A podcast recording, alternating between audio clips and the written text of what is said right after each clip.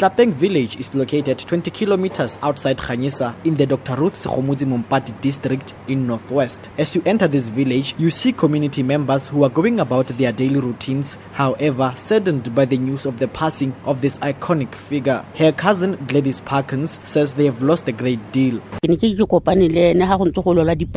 to meet during the struggle against the pass law. She would tell me not to carry my dompas and would ask her why. She would look at me and say, if a white man says to you, produce your ID, just tell him over your dead body. We have lost a great deal because she was like a mother to all of us. She fight for us and now we are proud of, of the work that she has done. A resident of Tlapeng village, we are proud of her. From 1940 to 1944, Mompati went to school at Tiger Kloof Institute of Education, where she graduated as a teacher. Principal at the school, John Zacharias, says after it was closed for over 30 years, Mompati was instrumental in the reopening of the school and she served as a board member from 1995 to date. Dr. Ruth Segomotsi Mompati studied in the school and she was a good example for the children of that time and also um, the coming generation.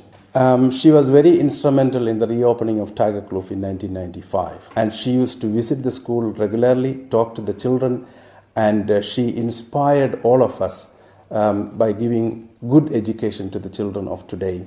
That was her vision. Learners at the school say they are privileged to be studying at the school that produced an international icon. In some way, it's kind of sad, but in another sense, it's it's kind of like we appreciate what she's done, and she's left something behind for us. It's not really a, a a big sadness for us. We're actually celebrating her life and what she's done for us. I know her as a truly significant leader. The passing of her, we all truly mourn the passing of her her because she's a really great leader to the country and everyone else. Family spokesperson Darkey Afrika says Mama Ruth's body will be brought home this Thursday, where a church service will be held. Preparations are underway. What is of critical importance um, is to receive the body. The body will be transported from Cape Town to Johannesburg, and there will be a brief ceremony by the National Women's League officials and members in Johannesburg. And subsequent to that, the body will then be escorted by the, the Women's League from Johannesburg to Hudi, where there will be a brief ceremony at the house, and then there will be a church ceremony, as was the desire of Meruth. The ANC in the province has indicated that the Provincial Executive Council